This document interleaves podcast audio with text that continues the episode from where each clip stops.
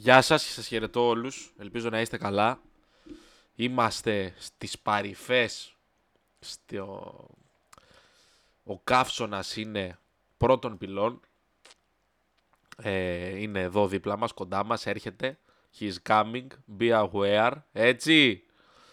Ε, αυτή τη στιγμή είμαι σε φοβερή συναισθηματική φόρτιση, βρίσκομαι δηλαδή τελώ υπό αυτή τη συνθήκη και από αυτή τη συνθήκη, υπό αυτή τη συνθήκη μάλλον γράφεται αυτό το podcast τώρα, γιατί όπως είναι λογικό έβλεπα βίντεο και τα λοιπά για το Euro του τέσσερα. Δεν είναι ότι τα βλέπω κάθε όταν είναι ας πούμε η επέτειος και τα λοιπά, είναι ότι τα βλέπω, ξέρεις, ανά κάποιο διάστημα τώρα, ρε παιδί μου, κατάλαβες. Το θέμα είναι ότι, παιδιά, περιττώ να σας πω ότι, ε, πώς να το πω, παιδιά, κάθε φορά που τα βλέπω, δεν τα έχω ζήσει, ρε παιδί μου, εντάξει, δεν έχω ζήσει το Euro, δεν έχω μνήμες, ήμουνα τριών, ήμουνα λίγο, λίγες μέρες, είκοσι μέρες ξέρω εγώ, πριν γίνω τρία, δηλαδή είμαι γεννημένος δύο χιλιάδες ένα, όπως καταλαβαίνετε. Είμαι, είμαι πιτσιρίκος, ρε φίλε, πολύ μικρός, εντάξει. Ποιο είναι το θέμα τώρα? Ε, κάθε φορά που τα βλέπω, προφανώς, οκ, okay, μου είχε πει η μάνα μου, ρε Χρήστο, αυτό, αυτό έκανες τότε, αυτό γινόταν τότε και τα λοιπά. Ξέρεις, δηλαδή μου είχε πει, ήμασταν στην Τσεχία, ήμασταν στο καράβι για την Τήλο. Εντάξει, στον τελικό ήσουν εκεί με τα άλλα τα παιδάκια, μπροστά εκεί στο Μανώλη την ταβέρνα, κυριολεκτικά εντωμεταξύ στο Μανώλη την ταβέρνα, ε, γιατί Μανώλη το λέγανε και τον λένε αυτόν που την έχει. Ε, και ρε παιδί μου, ε, ήταν έτσι φάση και τα λοιπά και τα λοιπά. Συγγνώμη, παίρνω μια τσίχλα. Αλλά δεν έχω μνήμες, εντάξει. Πώς γίνεται κάθε φορά, κάθε φορά, μα κάθε φορά, μα κάθε φορά, ρε φίλε, να, να τα βλέπω όλα αυτά και να κλαίω, ρε μαλάκα. Κλάμα, ε. Μπορεί να σας το έχω πει και παλιότερα. Παιδιά, κλάμα. Δηλαδή, κάθε φορά να πλαντάζω, ρε φίλε. Δηλαδή, δεν βλέπα τώρα πάλι, ας πούμε, για τον τελικό, για τα πρωί με την Τσεχία, ας πούμε. Όλα. Κλάμα, μαλάκα. Πολύ. Δηλαδή, ξέρεις, και δείχνει, ρε παιδί μου, μετά το μάτς με τη Γαλλία ή τη Τσεχία, νομίζω. Είναι, δείχνει τον κόσμο που πανηγυρίζει και νομίζω είναι στην, στην Αθήνα, είναι στην Πορτογαλία, δεν θυμάμαι. Και λέει ένας. Εντάξει, λέει, μπορεί να μην είναι, ξέρω εγώ, οι δελικάριδες, οι δωμάζοι, ξέρω εγώ, κάποιον είπε τους, του παρελθόντος, αλλά παίζουν ομα, ομαδικά, σαν ομάδα, έτσι, και τους αγαπάμε. Και κλαίγοντας, έχοντας πλαντάξεις στο κλάμα. Λοιπόν, και μου έρχεται τώρα πάλι. Λέω, ρε μαλάκα, ποιος να μπει μπροστά στον Καραγκούνη? Κατάλαβες τώρα πώς το λέω? Δηλαδή, ποιος να πάει μπροστά στον Καραγκούνη και να του πει τι? Στον Καραγκούνη, λέω, το Γιώργο, το, όχι το Γιώργο, το Γιώργαρο. Τον άνθρωπο που παίζαμε, ρε παιδί μου, χάσαμε την Κοσταρίκα και έλεγε, ρε πούς τι αν περνούσαμε, θα το παίρναμε, ας πούμε, θα το, ξέρεις, θα το παίρναμε το δεκατέσσερα, ξέρετε. Δηλαδή τον άνθρωπο που μας έχει χαρίσει μία από τις πιο συγκλονιστικές στιγμές, ας πούμε, μία από τις πιο συγκλονιστικές εμφανίσεις, μάλλον, ε, του...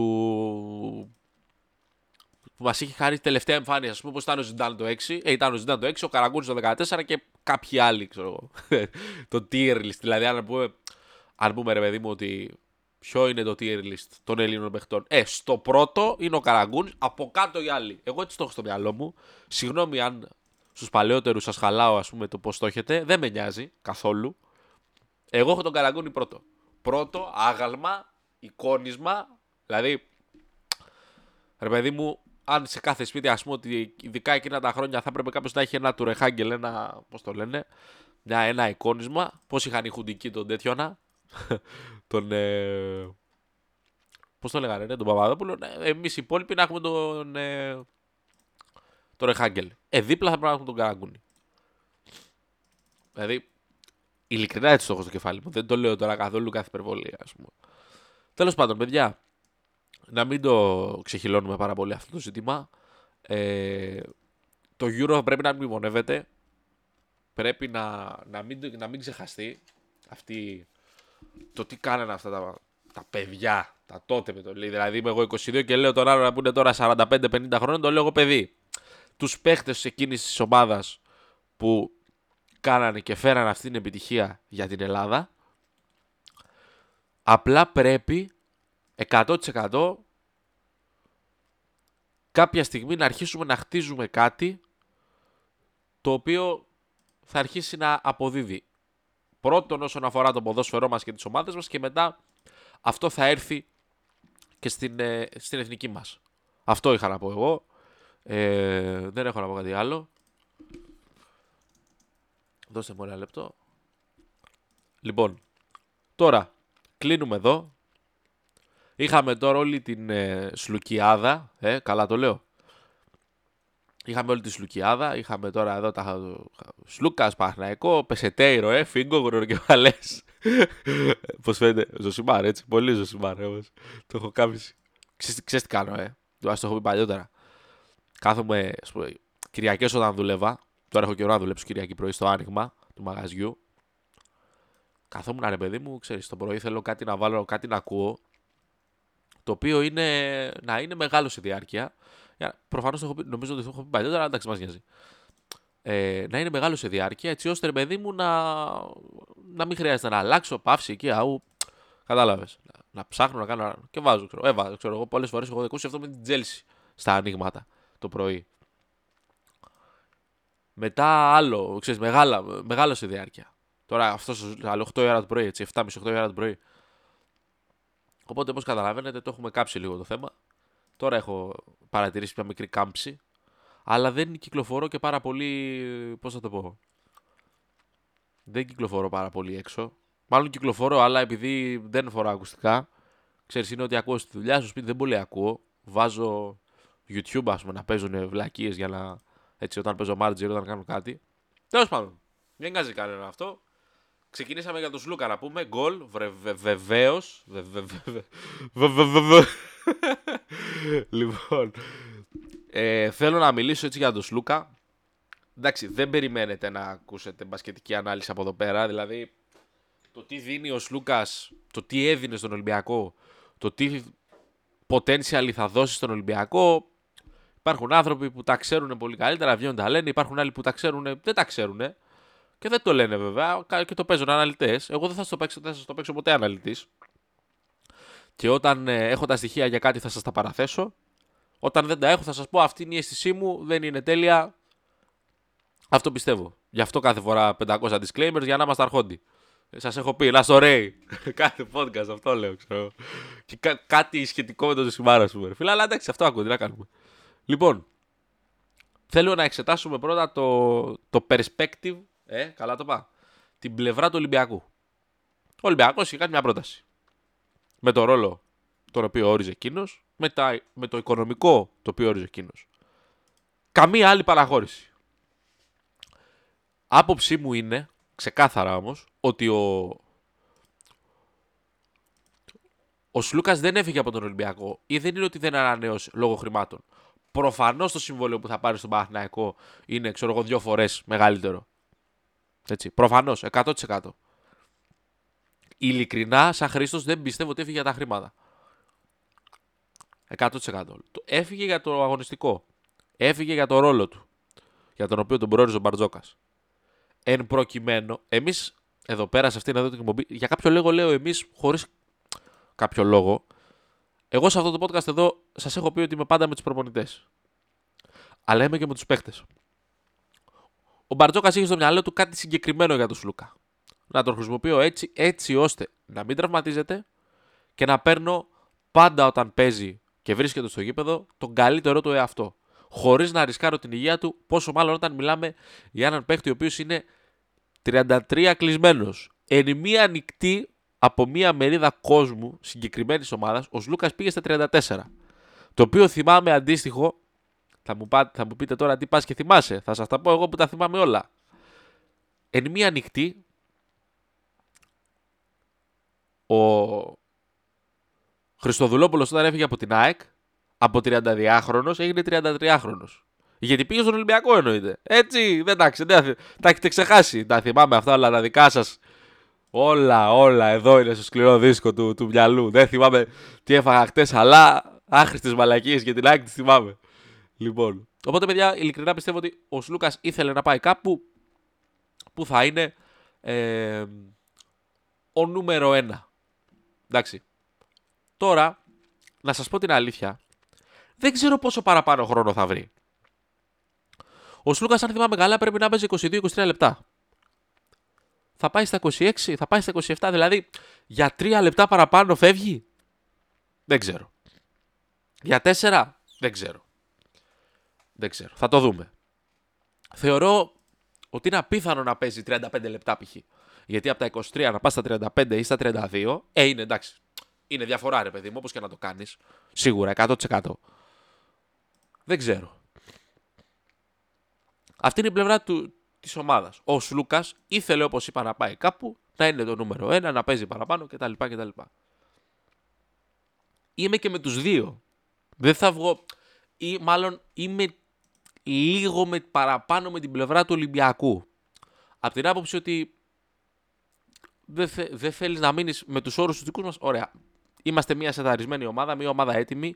Ναι, προφανώς φύγανε δύο πολύ σημαντικές κολόνες όσον αφορά το σκοράρισμα και την επίθεση και το πώς λειτουργεί η ομάδα όταν επιτίθεται, ναι, εκατό τοις εκατό, αλλά επειδή εγώ σαν Χρήστος πιστεύω εκατό τοις εκατό στις καλές ομάδες και στο ότι οι καλές ομάδες βρίσκουν πάντα την άκρη, one way or another που λέγεται το τραγούδι, ο Ολυμπιακός θα το βρει. Θα δώσει κάποια χρήματα, θα πάρει κάποιους παίχτες και θα γίνει το κόλπο.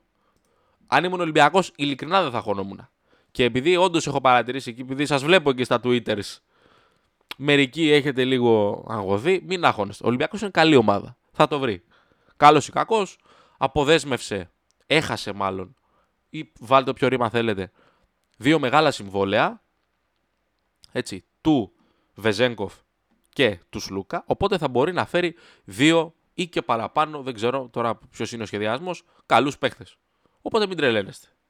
Όσον αφορά τον Παναθηναϊκό, πάμε και στην πλευρά του Παναθηναϊκού. Ο Παναθηναϊκός παίρνει έναν πάρα πολύ καλό παίχτη. Σε μια ηλικία η οποία είναι λίγο μεγάλη. Είναι τριάντα τρία, έτσι, του χρόνου τριάντα τέσσερα. Εντάξει. Τον πληρώνει πολύ. Δεν ξέρω. Ω, oh, πήγα να φάω γκολ. Αλλά εντάξει, τρία μηδέν είναι. τρία μηδέν το Γαύρο. Καλά. Τόσο νωρίς τελείωσε το πρωτάθλημα. τρία μηδέν το Γαύρο. Όποιος ξέρει σε ποιον ανήκει αυτή η ατάκα. Well fucking done. Εντάξει. Τέλος πάντων, τι έλεγα. Ε, τώρα, ο, ο Παναθηναϊκός, όπως είπαμε, παίρνει σε μια σχετικά με, λίγο μεγάλη ηλικία έναν πάρα πολύ καλό παίχτη. Έναν πάρα πολύ καλό point guard που σίγουρα θα τον βοηθήσει και θα βελτιώσει κατά ένα πολύ μεγάλο ποσοστό την κατάσταση που υπήρχε όσον αφορά τους point guards που έφερε ο Παναθηναϊκός τα προηγούμενα χρόνια. Τον πληρώνει πάρα πολύ, πληρώνει υπεραξία, αν με ρωτάτε. Αλλά παρόλα αυτά, αφού μπορεί να το κάνει και αν αυτό δεν επηρεάσει τον υπόλοιπο σχεδιασμό, εντάξει, εγώ τα βάζω τα λεφτά. Κλάιν. Δηλαδή, κομπλέ. Πρέπει να δούμε τι θα κάνει εν συνεχεία και πώς θα στελεχωθεί το ρόστερ του. Πρέπει να δείτε εσείς που παρακολουθείτε. Εγώ, Κλάιν. Δεν θα, θα τα δω, αλλά Κλάιν, δεν με νοιάζει κιόλας. Λοιπόν, πρέπει να δούμε πώς λοιπόν, θα στελεχώσει το υπόλοιπο ρόστερ του. Να δούμε, μάλλον. Κερδίζει επικοινωνιακά σίγουρα με αυτή, τη, με αυτή τη μεταγραφή, εκατό τοις εκατό. Είναι μια επικοινωνιακή νίκη, αλλά το επικοινωνιακό δεν παίζει μπάσκετ. Μπάσκετ παίζει ο Σλούκας, παίζει ο Βιλντόζα, παίζει ο Μωράτης, θα παίξει ο Λεσόρ και μπάσκετ είναι αυτά που συμβαίνουν στις τέσσερις γραμμές του γηπέδου. Γραφικό, ε, ε, κλισέ, γραφικότητα. Καλώς ήρθατε στο ΚωνCast, κυρίες και κύριοι, έτσι. Λοιπόν. Το παίζουμε και διαφορετικοί επιστήμονες, analytics εδώ. Φέρνω ό,τι βρίσκω εκεί να πούμε. Αλλά μπάσκετ είναι ότι παίζετε στις τέσσερις γραμμές του γηπέδου. Τι χαμάτος που είμαι ρε ούστη. Λοιπόν, τι άλλο. Οπότε παιδιά θα δούμε πώς θα γίνει. Η Ευρωλίγκα, μια, μια διοργάνωση η οποία δεν ξέρει να προμοτάρει πολύ καλά το προϊόν της, προσπαθεί τώρα να κάνει λίγο milk τη φάση. Δηλαδή να αρμέξει, ο, ο, α, εντάξει, όχι τίποτα. Ε, να αρμέξει ό,τι μπορεί και αυτή από το rivalry του Ολυμπιακού με τον Παναθηναϊκό, το οποίο του χρόνου θα είναι γαμάτο και ναι, και, θα, και παιχταράδες και ο Παναθηναϊκός ανεβαίνει και ο Ολυμπιακός που θα βρει την άκρη του κτλ. κτλ. Ναι, ναι, ναι. Klein mind, παιδιά, έτσι να ξέρετε. Υπομονή να τους δούμε όλους. Θα κρυθούν όλοι. Μην έχετε απαιτήσεις από τον Παναθηναϊκό, δηλαδή μην έχετε απαιτήσεις. Να έχετε απαιτήσεις. Σας έχω πει από τις ομάδες σας να έχετε πάντα απαιτήσεις. Το έθεσα πολύ λάθος. Αλλά αυτό που θέλω να πω είναι ότι να έχετε απαιτήσει στο, στο όριο του λογικού. Δηλαδή, δεν μπορεί ο Παναθηναϊκός, ή μάλλον είναι δύσκολο, όχι για τον Παναθηναϊκό, για οποιαδήποτε ομάδα από το μηδέν να πάει στο δέκα. Θα πάει στο έξι, θα πάει στο επτά, στο οκτώ, γιατί εντάξει, χτίζει μια ομάδα η οποία είναι πραγματικά, όπως φαίνεται, μια πάρα πολύ καλή ομάδα. Παρόλα αυτά, καλά μου παιδιά, καλοί μου φίλοι, φίλοι μου αγαπημένοι που έλεγε, ο, νομίζω ο Παύλος Γιαννακόπουλος το έλεγε, ή ο αδερφός του, ο Θανάσης. Νομίζω ο Θανάσης. Τέλος πάντων, δεν μας νοιάζει. Παρόλα αυτά που λέτε λοιπόν, ο Παναθηναϊκός βρισκόταν στις τελευταίες θέσεις της Ευρωλίγκας. Δεν είναι εύκολο να μπεις στο Final Four. Είναι σχετικά εύκολο, πιο εύκολο και πιο... μπορεί να γίνει πιο εύκολα τέλος πάντων, να μπεις στη οχτάδα. Οκ, okay, θα δούμε. Υπομονή. Όχι υπερβολικές απαιτήσεις, όχι υπερβολικά θα κάνουμε, θα ράνουμε, θα δείξουμε, θα φτιάξουμε. Λοιπόν, όσο η ομάδα στελεχώνεται με καλούς παίχτες και τα λοιπά, πρέπει να βελτιώνεται και τα λοιπά και τα λοιπά, όσο πάνε τα χρόνια, να στηθεί σωστά, ακαδημίες και τα λοιπά και τα λοιπά.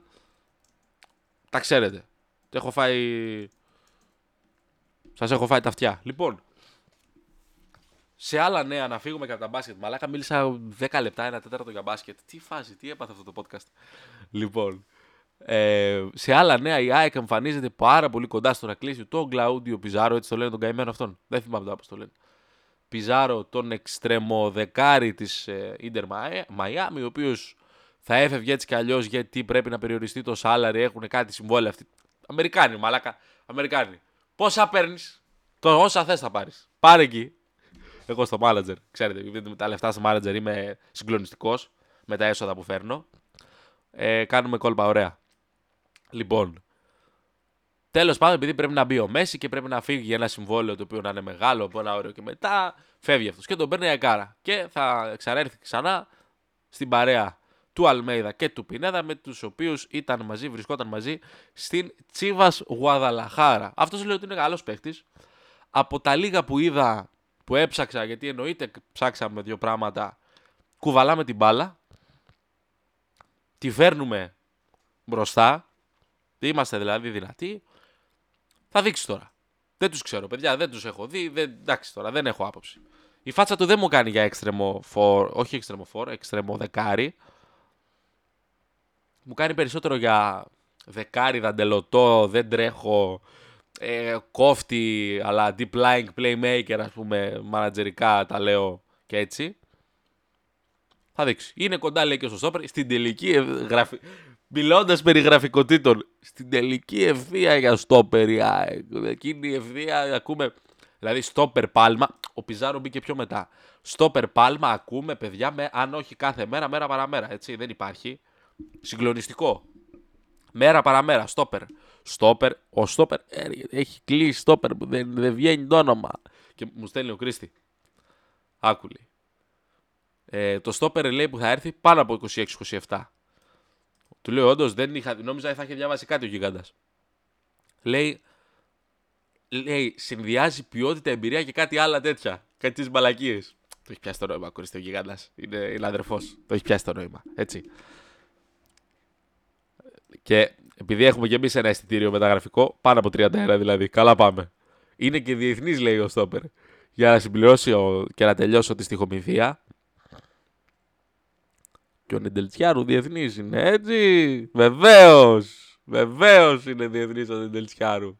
Ορίστε, δεν θα σας λέω μόνο για το Ζημάρ, θα κάνω και Μάκη. Βεβαίως. Βεβαίως. Τώρα, άμα ρωτήσετε ποιο Μάκη, γαμιέστε. Φύγετε από αυτό το podcast. Εδώ έχουμε, έχουμε σαφείς. Είναι σαφής η προτιμήση του podcast ως προς τη διασκέδασή μας. Λοιπόν, τι άλλο θέλετε να σας πω τώρα. Εντάξει, καλοκαίρι είναι ρε παιδιά. Ο Ολυμπιακός έχει κλείσει τρεις, ο ΠΑΟΚ Μύρλα, ο Παναθηναϊκός ανεβαίνει. Για Μπράμπετς λένε. Είναι καλή μεταγραφή. Ε, είναι καλή μεταγραφή. Δεν είναι αυτό που θέλω εγώ, θα ήθελα εγώ για τον Παναθηναϊκό. Θα μου πεις, τι, τι μας νοιάζει τι θες εσύ. Αλλά θέλω να πω ότι εγώ θα ήθελα έναν παίχτη σίγουρα ο οποίος να πετάξει έξω το Σέγκεφελτα την εντεκάδα. Αν με ρωτάτε, δεν είναι δύσκολο να το κάνει αυτό κάποιος, ένας καλός παίχτης που θα έρθει. Sorry, αυτό πιστεύω. Για πολλούς λόγους. Όχι για την απόδοσή του, μόνο για, και γιατί... Ω, oh, εντάξει, ευτυχώς είναι το τέταρτο στόπερ. Ω, oh, πάει το βασικό. Αρχίσανε να τραυματιστεί τώρα. Τι καμίσαμε. Oh, πάει... Αυτό στα αρχίδια μας, εντάξει. Φω από τις πουτάνας. Τέλος πάντων. Παιδιά, ο Παναθηναϊκός έχει βελτιωθεί, θα το βρει. Είδα χτες λίγο το φιλικό του Παναθηναϊκού, παιδιά, και γούσταρα πάρα πολύ ε, που είδα να τους δύο στόπερ τους μικρούς, Φικάι και τον Κάτρη. Κάτρης ψυχρεμότατος και α, α, κάτω από συνθήκες πίεσης ε, ε, λειτουργήσε καλά, να παίξει πίσω, ψύχρεμα, καλές πάσες. Όχι οι πάσες του άγχους που δεν ξέρεις τώρα που τη δίνεις κτλ. κτλ. Πολύ ωραίος. Τον είδα και γούσταρα. εκατό τοις εκατό παιδιά. Το γίγαντα. Να δούμε και τον ε, αυτόν που θα έρθει. Και ο Φικάι ωραίος. Δηλαδή γράφω. Μιλούσα με κάτι φίλους Παναθηναϊκούς που το έβλεπε ένας. Λέω ρε εσύ αυτός ο Κάτρης τι θέση παίζει. Στόπερ είναι. Ο στόπερ είναι. Ναι. Ο άλλος στόπερ και ο άλλος. Ρε εσύ πολύ ωραίος ο Κάτρης αυτός. Εντάξει μου έχει ξεχωρίσει πιο πολύ από το Φικάι. Και εκείνη την ώρα Φικάι κάνει μια προμενάδα με την μπάλα και βγάζει την, ε, την ομάδα μπροστά, ας πούμε. Εντάξει, γιατί ξέρετε εδώ πέρα ότι είμαστε και πολύ σκατόσταμοι, οπότε ξέρεις. Λοιπόν, αυτά, αυτά κυρίες και κύριοι, πω από τι είδα μόλις, retweet. Ε, πω πω, κουφάθηκα, είπε κεφαλικό. Λοιπόν, αυτά, έλα, Σλούκας, ε, ξεκίνησα παιδιά, α, να κλείσω με μια έτσι προσωπική ιστορία, ξεκίνησα παιδιά, την Παρασκευή που μας πέρασε γυμναστήριο. Cross training. Εντάξει. Ξεκίνησα που λες, αδερφέ, και πήγα την πρώτη μέρα. Ξέρεις, είναι και εδώ κοντά. Λέω ρε φίλε, εντάξει, να πούμε, έχεις γίνει σαν τον Μαρσέλο, απλά δεν κρίνεις μπάλα. Κιόλας. Λέω ρε πούστη, εντάξει, το έχεις γαμίσει το θέμα. Πήγαινε, κουνήσου λίγο. Δηλαδή, είναι αμαρτία από το Θεό να, να με κουνιέσαι, να μην κάνεις ρε παιδί μου κάτι. Είναι, είναι, είναι, είναι κακό ρε παιδί μου. Πώς... Κακό. Έτσι το έχω εγώ στο κεφάλι μου τέλος πάντων.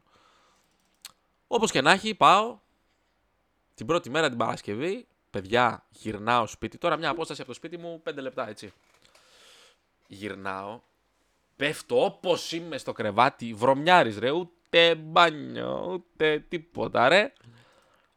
Κατάφερα να σηκωθώ μετά από τέσσερις ώρες και να είμαι, παιδιά, χάλια. Εν τω μεταξύ την επόμενη μέρα εννοείται ότι πιάστηκα, χάλια. Παρόλα τα αυτά, πήγα σήμερα... Το βγάλαμε το πρόγραμμά μας ότι ήταν κομπλέ. Ε, είμαι λίγο κουρασμένος, αλλά είμαστε καμία σχέση σε σχέση με το πώς ήμανε την Παρασκευή και το Σάββατο. Και χτες. Βασικά την Παρασκευή και το Σάββατο περισσότερο. Λοιπόν, σήμερα είμαστε πέρα, θα δούμε και αύριο τι γίνεται. Μπορούμε να πάμε και καμιά παραλία σήμερα, θα δείξει, οψόμεθα. Λοιπόν, κυρίες και κύριοι, αυτά για σήμερα. Αυτά για σήμερα. Θα τα πούμε από εβδομάδα. Εκτός αν προκύψει τίποτα συγκλονιστικό, ας πούμε. Όχι μεταγραφικό τώρα, στα αρχίδια μας τώρα, εντάξει. Από παίχτες άλλο τίποτα. Φέρνουν όλοι Μέση, Ρονάλντο, ναι, τα ξέρουμε. Λοιπόν, αυτά. Χαιρετώ. Να είστε καλά. Καλή συνέχεια.